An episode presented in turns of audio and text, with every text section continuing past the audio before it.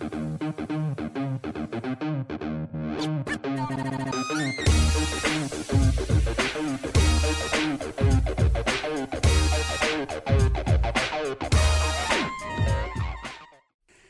this is Evan Marc Katz, dating coach for smart, strong, successful women and your personal trainer for love. Welcome back to the Love U podcast. Keep listening to discover whether you make too big a deal about small differences. When we're done, I'll let you know how you could apply to Love U to create a passionate relationship where you feel safe, heard, and understood. Now, I know you've been dying to know what happened with my Love U bootcamp, but it was maybe the biggest success I've ever had in 20 years. It was really, really exciting. We had 40 people uh, in Love U Bootcamp for, uh, I don't know, there was a five, six hour uh, boot camp where I taught everything about Love U that I could in that allotted time. And we brought in um, clients who've had success in the course to give testimony about uh, how they experienced Love U And this one just moved in with their boyfriend, and this one is married. And it was really an, just an amazing experience. And out of the 40 people, uh, 13 of them signed up for Love U Live, uh, my signature coaching program at the end. So it was just a, a wonderful day for women to get their power back and learn to believe in love and make better dating and relationship choices that result in a healthy, happy, long term relationship. And uh, based on the success of it, I'm, I'm confident we will do it again. I don't know exactly when, um, hopefully, once by the end of the year. So, for those who were definitely worried about that, I wanted to get that out of the way. Now, I got some interesting stuff. Um, I put thought into these scripts, and that's part of the problem. Is I'm a writer uh, first, and so I tend to write the equivalent of longhand. I write in long Google Docs, and I can't memorize everything I'm saying. And I'm a one man studio, so sometimes I have to look down at my notes. Forgive me for that. I also learned from a friend today that I've been holding the microphone wrong, and that the microphone, this microphone in particular, is better vertical, which is why you're seeing a vertical mic instead of a tilted mic, which means you probably have better sound, but I'm quite sure this is obscuring my face on the YouTube video. My apologies for that as well.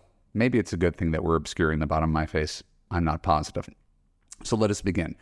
Wikipedia definition the narcissism of small differences is the idea that the more a relationship shares commonalities, the more likely the people in it are to engage in interpersonal feuds and mutual ridicule because of hypersensitivity to minor differences perceived in each other. Where have I heard this before? Right. So, this is the narcissism of small differences, the tyranny of small differences and it's pervasive in our society, especially in the internet age, especially in the social media age, where everybody puts out all of their thoughts and feelings all the time. And then we find things to grab onto that we don't like. So we see this in politics. Hillary versus Bernie people back in 2016 at each other's throats, even though Congress, you know, the Congressional Quarterly would say they vote together 95% of time. Uh, there's the the the the Trump people versus the the RINOs, the people who believe in the same policies, but they're at each other's throats over differences of opinion. Uh, I know there's more to it. I don't want to open up that can of worms. I know there are actually differences between Bernie and Hillary people. But the point is, we spend so much time focused on the differences and we get so angry about the differences that we sort of forget we're turning our allies essentially into enemies. This is what happens in dating. So we also saw this during COVID. I got a, a, a good friend who's uh, anti vaxxer. Uh, it definitely caused a chill in her relationships with a lot of people, at least in, in our our community. Um, and she was very passionate about her her research and her reading. And I'm not going to you know get into the details of it, but this is something she felt very very passionate about. Um, but because she's such an amazing friend, like just an all star friend, it never occurred to me that this difference would come between us, even if we vociferously disagreed and can point to different science to make our cases. Um, knowing who she is as a person, that overrides everything. The problem is when it comes to dating, you don't always know these things about a person. They're a stranger. So we take little bits of information and we, we draw larger character judgments based on very limited information. Um, imagine, not even imagine, we're being very literal now. What if me and my anti vax friend met on a dating app? We don't become really, really close friends because of this perceived huge difference in our worldviews, which in practice, in terms of our friendship, really doesn't matter very, very much. So, this is the narcissism of small differences. The more information we have, the more information we can use against each other. And in a world where it's understood that everybody's going to Google stalk everybody and go on all their social media and do a deep dive on their crushes, anything you say can and will be used against you. Um, and more, more pointedly, anything you find about him, you can and use, can and will use against him. So that's what happens when there's a million dating and relationship choices. There's infinite numbers of men out there and we only have limited information. We don't know how this person is as a person. All we know is the thing he put on Twitter or Instagram or Facebook, right? Or what we checked out in his link, LinkedIn bio. And you could go deeper if you're that serious. Just remember, we dated before all this. There was a world before dating apps. There was a world before online dating sites. There was a world where the way you got to know someone was getting to know them, just having conversations with them. You go on dates. Maybe you talked on the phone to allow someone to reveal who they are. Um, but now we have so much choice, at least the perception of choice. We think we have in- infinite options that we can find anything wrong with someone and use this as the reason that the relationship is DOA. And which is not to say that there aren't some valid reasons that relationships are DOA. Uh, there are genuinely major chasms between people. And it's not my job to tell you what those things are. Maybe the things I just talked about, politics or vaccines, are your major chasms. That's fine. The problem is you got more than that too. So let me acknowledge, I understand why. Right. When I'm when I'm issuing this message to you, I'm not judging you for doing these things. I'm only pointing out what I see all the time in my own clients. This is this is the most normal thing in the world. I just don't think, in Love U terminology, it's a very effective way to date, but it is very normal because no one wants to get hurt. No one wants to waste time. We're looking for red flags. So any clue that you have at the beginning that you might be misaligned in the long run gets really amplified. The problem, as you know, if you are a regular listener to the Love U podcast, is that these clues are at best misleading or potentially misleading. And sometimes they're outright irrelevant. So I use myself as an example. Now, again, this is not, I'm, it's always easiest to use myself as an example, um, not to hijack the conversation about you and the men that you're dating. But when I was on Match.com 17 years ago, at the same time as my wife, right, I listed myself as Jewish. I happen to be a Jewish atheist, which is a whole whole thing unto itself, which I'm not going to get into here. But I listed myself as Jewish. Now, my wife is 16 years of Catholic school, like a lot of Catholic school. And so realistically, she might have looked at me and said, Oh, Jewish guy, that means I, he's going to want me to convert to Judaism in order to be with him. Because that's a somewhat common thing that Jewish guys do. If they want to raise Jewish children, they ask their wives to convert. That's a again, a common trope because there's some reality to it. But I'm not that guy. I never asked her to convert to my religion. She can believe whatever she wants. All right. So if she went in looking at a data point in my dating profile and determined that I was going to be like her stereotype of what Jewish guys do, I wouldn't be in this relationship. She wouldn't be in this marriage 15 years later. We're, we're celebrating our 15th anniversary this year. Right? And that's just again, one very tiny example of how someone could pick up some, some, on something in someone's profile and assume it means X, Y, and Z without full information. I remember I had a client once upon a time who was in her late 60s. She passed on a guy because he listed one of his hobbies as aviation and she didn't enjoy flying, as if, like, on a day to day basis, he was going to force her to get on planes against her will. Right? These are the kind of things that we see very, very frequently.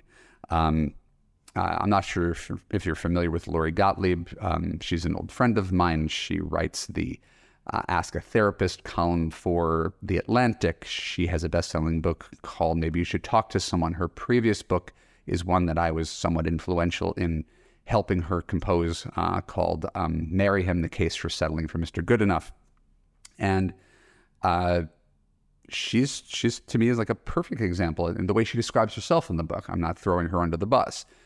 We were coaching together, and she would go online and she'd see, oh my God, I live in Beverly Hills. He lives in Sherman Oaks, which is the more suburban part of LA. That must mean he's like a boring dentist because literally everybody lives who lives in the suburbs is a boring dentist.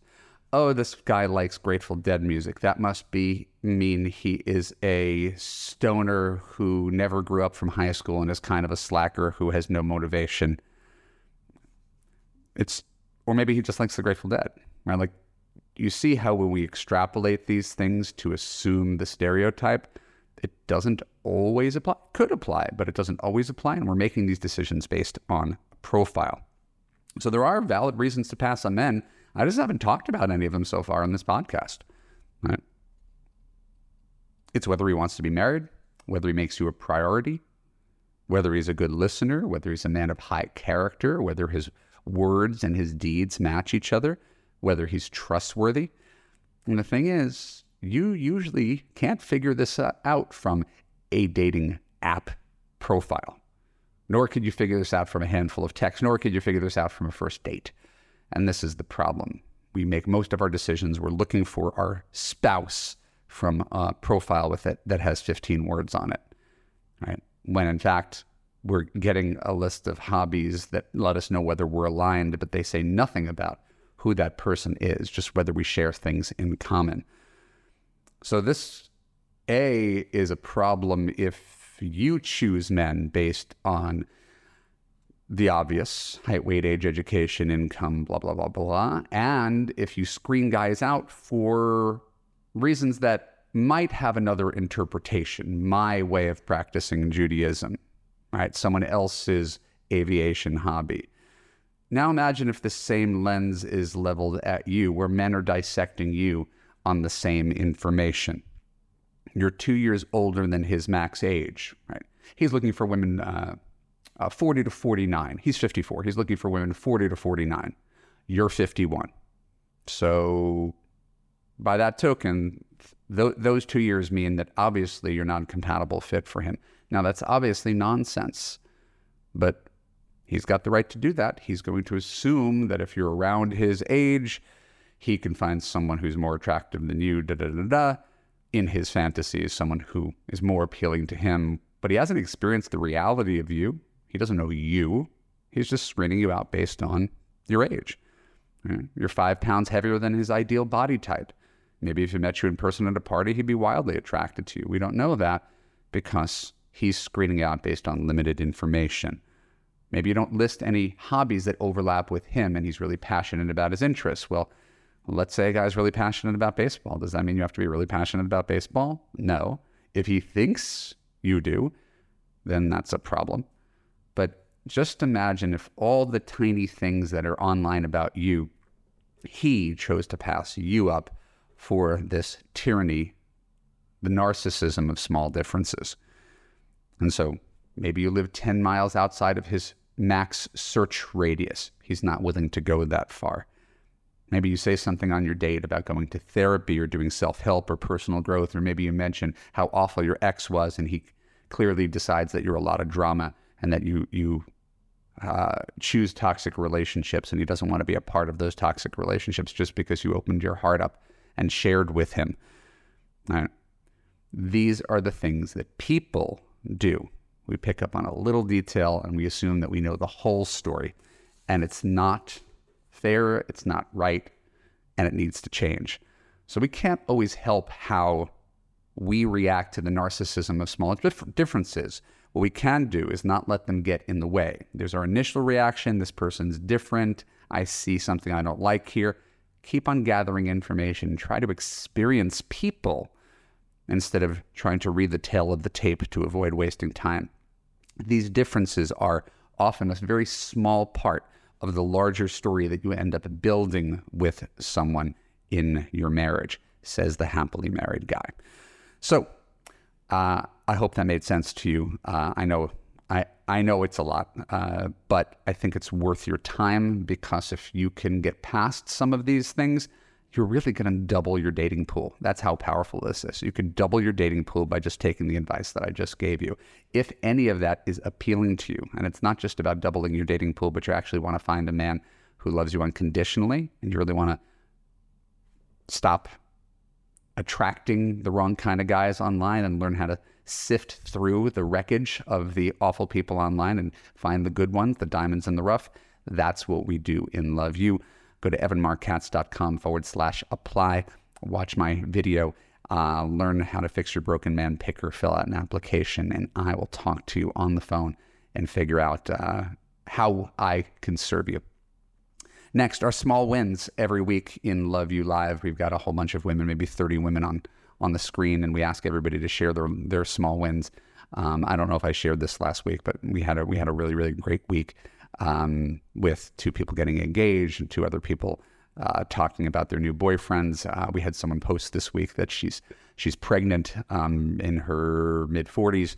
So really really lots of good things we get to see. This week's Love U Small Win is something nice and simple. That's the nature of the small win. It's a step forward towards your ultimate goal. I had a wonderful third date at an art museum and I had great conversations with my date.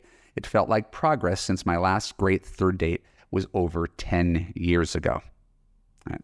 So I always gesticulate a lot, but when I talk about, talk to people in our breakout call, our breakthrough call on those, uh, those applications, I always talk about this is your destination, this is where you're headed, you're going in this direction, and each thing along the way is a small win. So imagine someone who hasn't had a good third date for 10 years, right?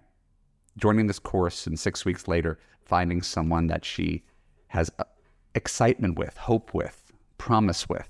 This is not to say that that man is her husband. It means she's headed in the right direction. Now, my recommended read for the week is when do you tell someone that you are different? Uh, and I, have been trying to make these Love U podcasts somewhat thematic, where the recommended read goes with the the whatever the hell I call it the the I call it the Love U insight. I was going to say lecture. The Love U insight I give at the beginning sort of parallels what we do at the end. So this is on evanmarckatz.com. You can find the link in the uh, show notes or in YouTube or Apple and let's just say that the world is made up of very, very unique individuals. Um, I think that's fair to say that there it, it takes all kinds. I know that uh, last month I took my family to the Renaissance Fair, and when you go to the Renaissance Fair, it's it's kind of like Halloween. Right? Everybody's in costume. I'm not in costume. I'm not sure if it's because I think I'm too cool for it. I'm not sure if I don't want to have to buy a costume to attend an outdoor festival where I'm going to end up spending $200. I'm not really sure what my motivation is, but this is like my fifth or sixth time going to the Renaissance Fair, uh, both with my wife and uh, to a lesser degree with my kids. We went with the kids this year. And it's always extraordinary, but it's really a weird culture. But the people who are immersing themselves in it know it, right? It's cosplay, it's going to Comic Con. And so that is not a huge part of my identity. My only point is if you're a Ren Fair person and someone doesn't understand the culture of the Renaissance Fair and they know that you you you call yourself Maid Marian for a few weeks a year and dressed up in dressed up in a uh, in a corset and speak in old English, that might be really surprising to someone who's never met anybody like that before. You might not want to share that information at the very beginning of the relationship. Now, again, it's a, that's a sort of benign hobby that people might be weirded out by. And I'm copping to it at the top of, of the call because I think it's important to understand, right? I'm a pretty mainstream person. My wife is so not edgy, we call her round. So there's nothing about me that's partic- particularly edgy. Uh, at the same time, I have flaws that I wouldn't want to reveal to people right, you know, at the very, very beginning. Um, you know, I, I have been anxiety problems. I had anxiety problems starting in college, and they were surfaced in my 20s when I was unemployed, and they come around every every once and again when things get stressful at work, and I become an insomniac, and I sometimes have to take uh, anti-anxiety pills and all that kind of stuff. It's a big part of who I am, but it doesn't define me. So when do I bring this information up? And we can run down the list of when do you let someone know you're different. Maybe it's taking antidepressants. Maybe you've had three marriages. Maybe you have herpes. Right? And I've got clients who share these things in, in the comments section. Right? These are these are my clients. Victorian ballroom dancing, diaper wearing, previous arrests, scoliosis, fathers who abandoned. Right? These are all right, things that might be viewed through a negative lens that someone could theoretically hold uh, against you. So I know I'm very lucky, right? I've led a, a, a, privileged life with parents who stayed together for 30 years and gave me unconditional love and resources to go to a decent college, et cetera, et cetera. Um, and yet I still have things that, that someone could judge me against that I wouldn't want people to know, that I wouldn't advertise. Um, my wife, too. Again, I just think this is so universal. That's why we, we're talking about it in depth, right? Even for the most normal of people. My, my wife uh, was 40 grand in debt when we started dating, didn't tell me about it for nine months because she knew that I'd never paid a dollar of credit card debt and I might be judgmental about that. And she was right. But by the time nine months rolled around, I was already in. so, right. So there's when you receive the information makes a really big difference in terms of how you receive the information and what you do with the information. So all the things we're talking about today, which, you know, sort of in rapid fire, are these deal breakers or are they quirks? And that's also something that's sort of subjective. If you're in love and it's something you think you can live with, then it might just be a quirk. It doesn't have to define the relationship. But some of these things that I just mentioned could be large differences. Right? There's a difference between someone who needs a pill to help them sleep and someone who's so clinically depressed that they can't get out of bed in the morning, hold down a job, and frequently think of killing themselves. That's there's a whole spectrum there. But again, we don't know. We can't always experience that. All you have is someone's reporting, self reporting to tell you, right? And then there's what you experience. So there's always going to be red flags in a relationship. The question is, is this going to impact the relationship or not? Right? There are people who are active social drinkers, and there are people who are barely functioning alcoholics. I do not want to lump them in together. Right? So understand you can focus on your differences and make them into the thing. If anything, we're always trying to figure out is this something I can live with if nothing changed for the rest of my life and I would still be happy? Right? But let's not make a mistake. I'm not telling you to tolerate everything.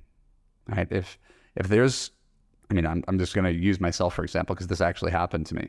Someone who likes being choked in bed. I, at one point in time, this is and this is before it became like a huge popular thing on the internet.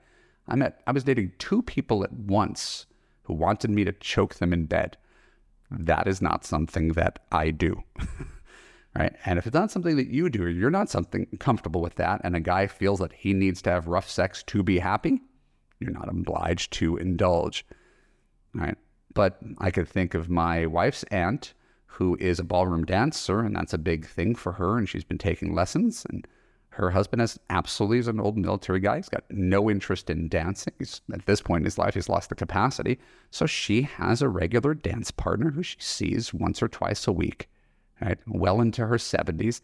And it's not a threat to the relationship. And she doesn't need him to dance. And she has a little separate life outside of him. And everybody's happy because they're getting their needs met. There are other women who are like, you need to learn ballroom dancing with me because I'm competitive and you need to be there with me. And it's not necessarily true. So we want things that don't pull focus from the relationship, where the relationship could be fine and you could still have an independent life outside of that. Not every difference has to be a death sentence to the relationship, but indeed, some things are. The things that are really death sentences for the most part, right, should be how you feel in the relationship and how he treats you in the relationship. The things we mention and love you all the time character, kindness, consistency, communication, commitment, character, right?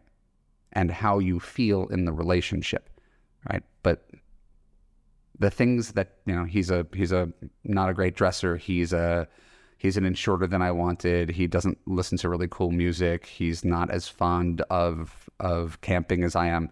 these are things that really most of us could work around. It's hard enough to find someone who understands you, listens to you, sees the best in, of you, and wants to be with you that I don't want the tyranny of small differences to ultimately affect your relationships unless it has to. So, finally, our Love U Love story for the day. And as I said, there's been a good run in Love U. Sunday was the anniversary of my first date with Mark, so we celebrated by going to the coffee shop where we had our first date. We also went out for a nice dinner the evening before to celebrate.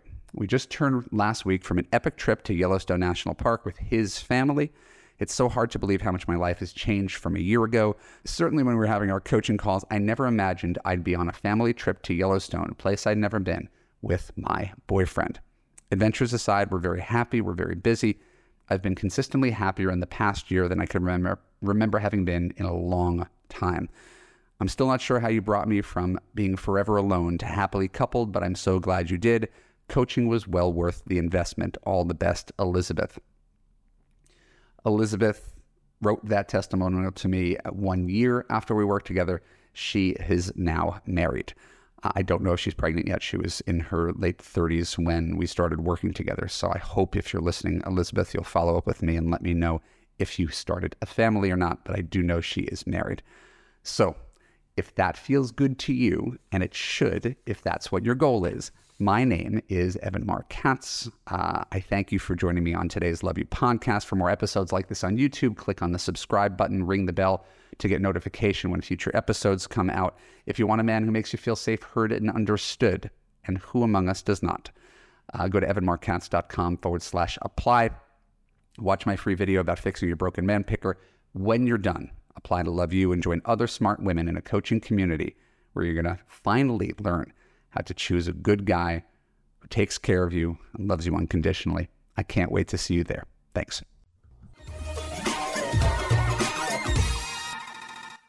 Are you the woman who has everything except a man? You can have the relationship of your dreams, and you don't have to change to get it. In Love U, you will gain confidence, let go of unhealthy relationship patterns, learn to trust your judgment, understand and attract quality men, assess long term compatibility, and create a passionate, unconditionally loving relationship with a partner who puts you first, never lets you down, and always makes you feel safe, heard, and understood. Go to www.evanmarckatz.com and click on the Apply for Coaching button to get started.